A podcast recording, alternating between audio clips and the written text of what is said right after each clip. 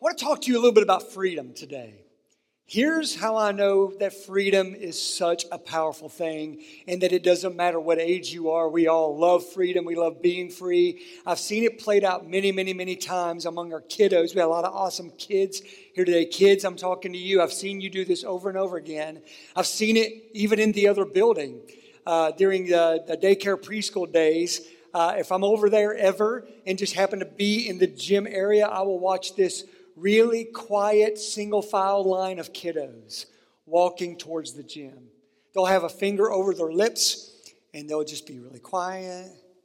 But I'm telling you, as soon as that first toe gets over into the gym floor, it's, I mean, like screaming, yay, we're free, we're free. They don't actually say we're free, but they, they are free.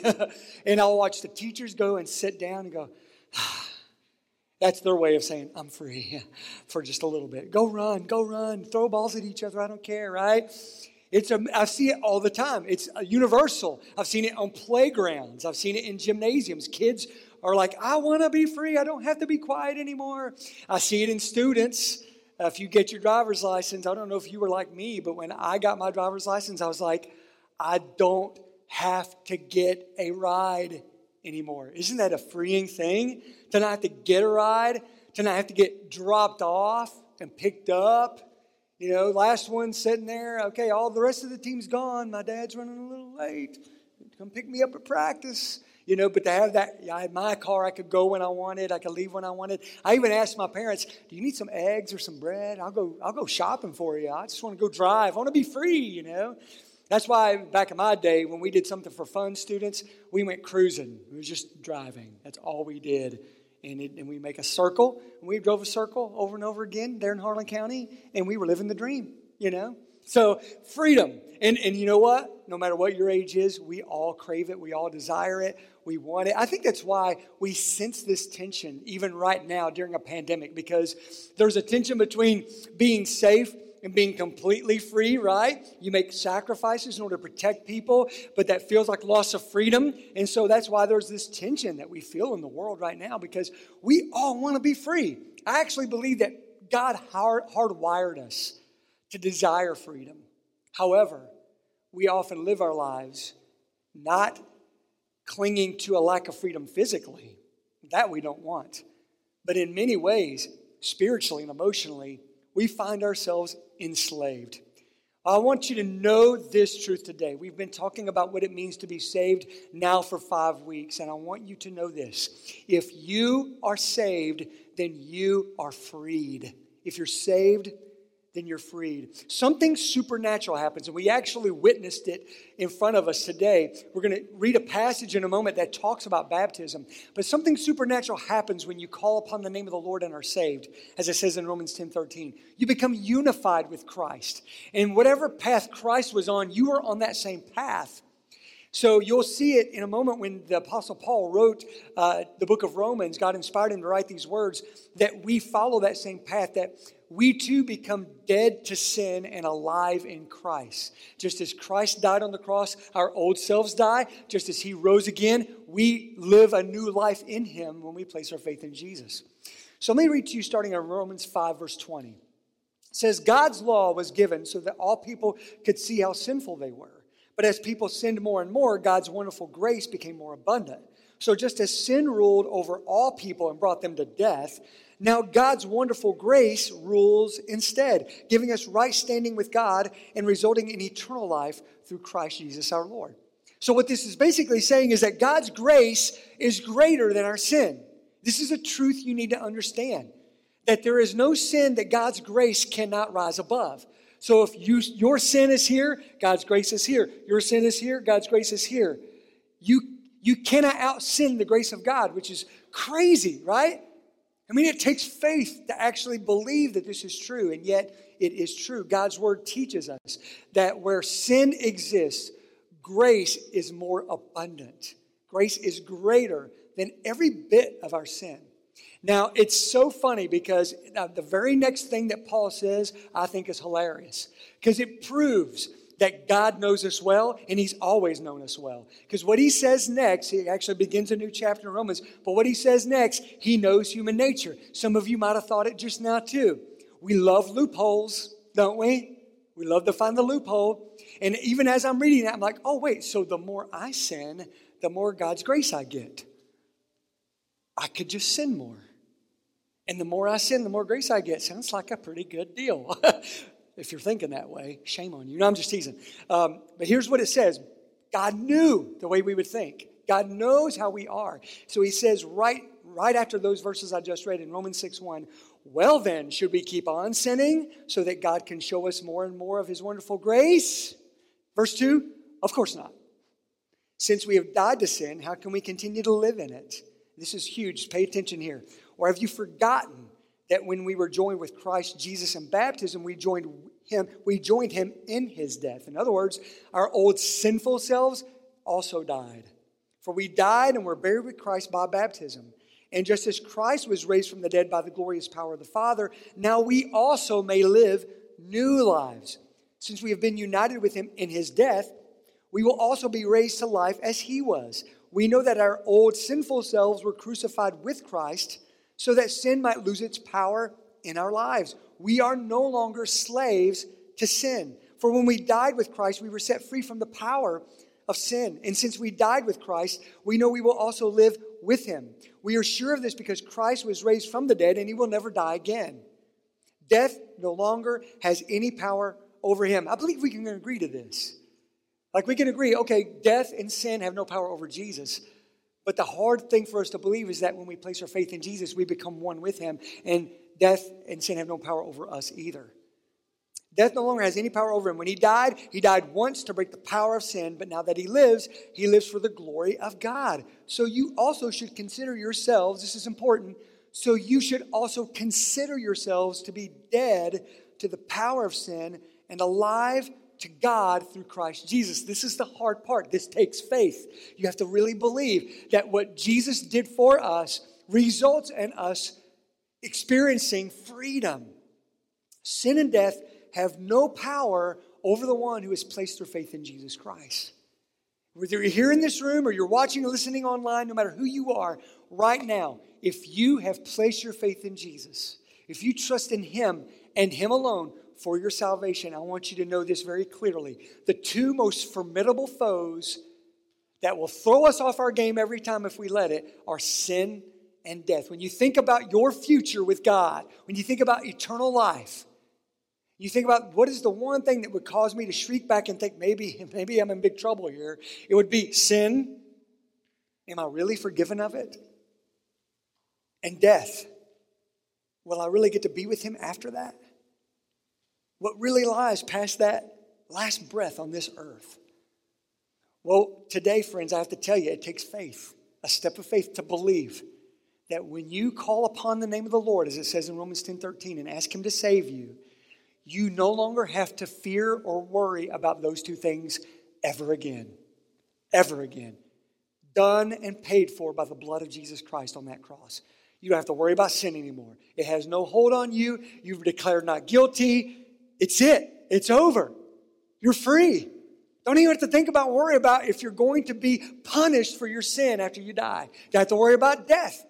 Your eternity has been guaranteed through Jesus Christ. Your name written in the book of life forever and ever by faith in Jesus Christ. It's nothing that you've done. That's what causes us problems. It's like, well, have I done enough? Have I done? No. If you're thinking that way, you're already lost. you're already lost. You're already enslaved. It's not about what you've done or what I've done. It's about all that Jesus has done already through the cross and through the empty tomb. Sin and death are defeated, conquered, done. It's like being able to start a game knowing you're already going to win the game. There's a freedom in that. And that's what God wants you to live in. He wants you to live in that freedom. Paul gets really practical when he describes what living in that freedom looks like as he continues in Romans 6:12. It says, "Do not let sin control the way you live. Do not give in to sinful desires. Do not let any part of your body become an instrument of evil to serve sin. Instead, give yourselves completely to God. For we, you were dead, but now you have new life. So use your whole body as an instrument to do what is right for the glory of God.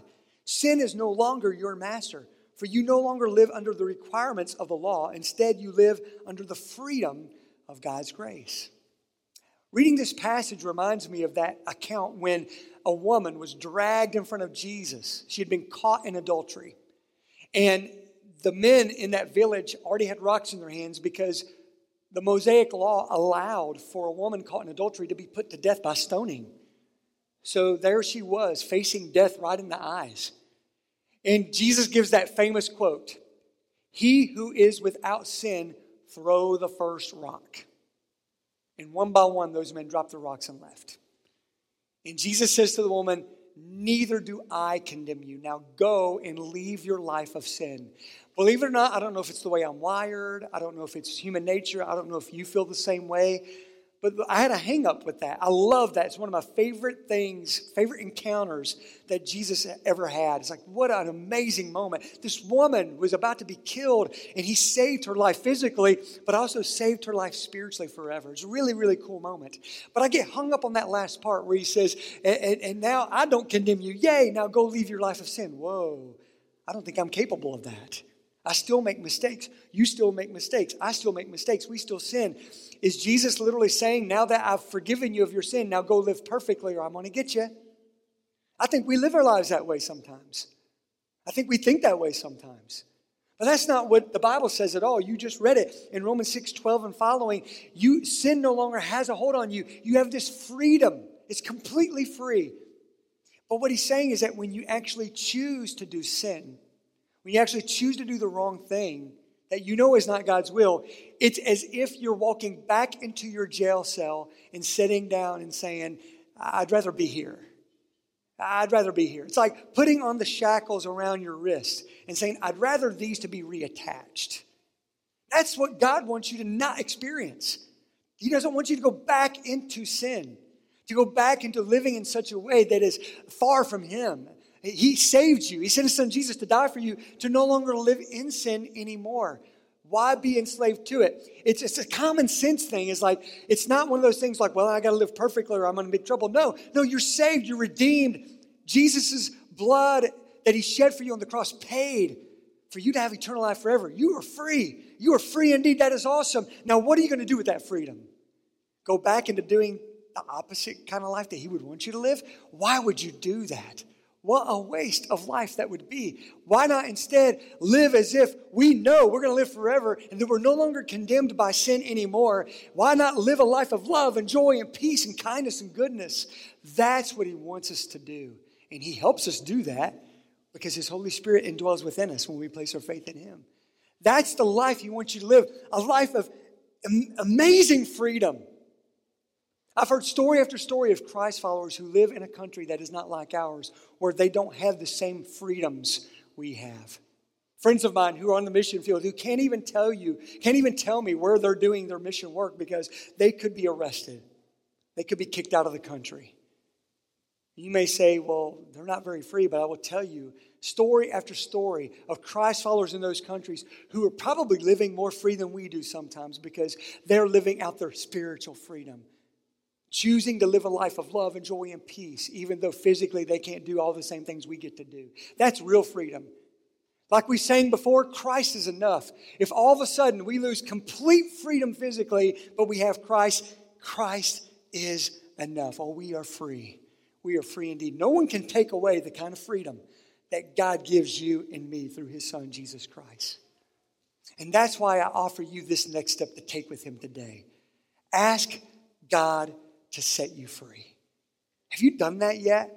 Have you called upon his name and asked him to save you, asked him to forgive you of your sins, and experienced that freedom? You may be knowing a lot about God, and man, you're here today in church, or you're watching online and listening online, and those are really great things, but nothing will fully change in your life until you give your life to him and put your faith in him. You give him your old life, he takes it and gives you new life. That's the exchange. It's a great exchange. It's a great deal that God offers you. And He offers it freely because He paid for it through the blood of His Son, Jesus Christ. Have you done that yet? I did that on June 17th, 1988, at a camp that I went to for like all my life, every summer. And because on June 17, 1988, the best way I knew how, I prayed and asked God to save me. Because of that, I can stand before you and say, not because of anything I've done, but I can stand before you and say that I am saved. I'm acquitted.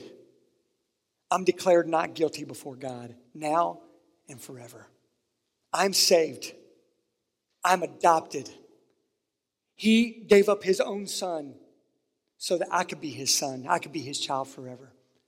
I am saved. I am purchased. He valued me so much that he shed the, the blood of his own son to pay for me to be with him forever. I am saved.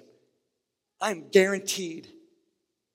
That means he put his Holy Spirit within me so that I can walk by faith now, but I'm guaranteed to walk by sight in heaven with him forever.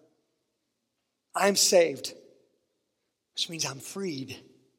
No longer a slave to sin, Sin and death have no power over me. I can walk in complete freedom for the rest of my days, all through eternity, because of what Jesus has done for me. And friends, if that's not you today, I implore you in this moment, as I pray out loud, you call upon the name of the Lord and ask Him to set you free today.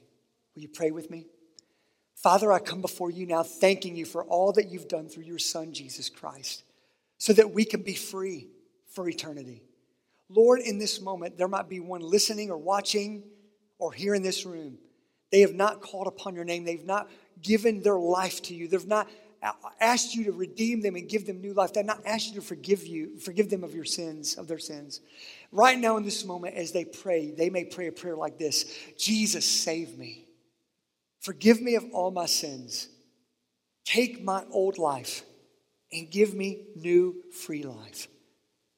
Whatever words are being prayed right now for those who are calling upon your name, Lord, that step of faith is what saves them and help them to know by that step of faith today that they are now your child forever and they are now set free forever thanks to the price that you paid for that freedom through your son Jesus.